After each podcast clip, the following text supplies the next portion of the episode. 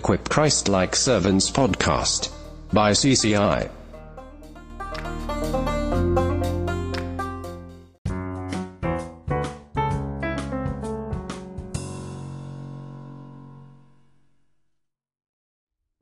สรุปเนื้อหาจากพระธรรมวิวรณ์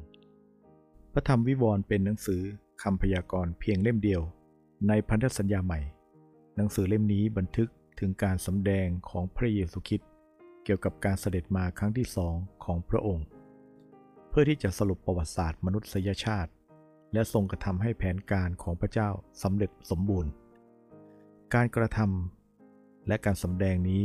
ได้ทรงให้ไว้กับอัครทูตยอน ผู้เขียนพระกิตติคุณและพระธรรมหนึ่งสองสามยอน ขณะที่ท่านถูกในประเทศ เพราะเหตุการณ์เป็นคริสเตียนของท่านให้ไปอยู่ที่เกาะปัตตมอส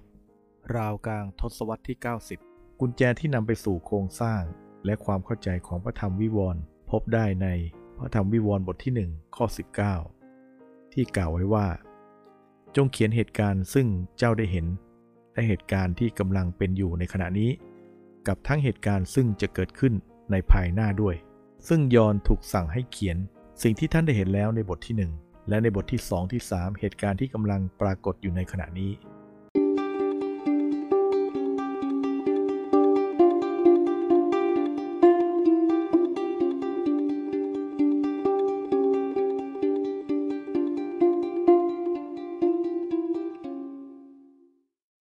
และในบทที่ 4 ถึงบทที่ 22 สิ่งที่เกิดขึ้นภายหลัง หลังจากพระเจ้าทรงเทพระพิโรธลงเหนือความบาปในบทที่ 6 ถึงบทที่ 18 พระเยซูคริสต์จะเสด็จกลับมาอีกครั้งโดยฤทธานุภาพอันยิ่งใหญ่ ศักดิ์สิทธิ์และเต็มไปด้วยสง่าราศี เพื่อนำชัยชนะมาสู่อามาเกดอน ในฐานะตุลาการผู้เที่ยงธรรม และตามมาด้วยการที่พระคริสต์จะทรงครองราชบนแผ่นดินโลก เป็นเวลา 1,000 ปี ด้วยความชอบธรรมในฐานะจอมราชัน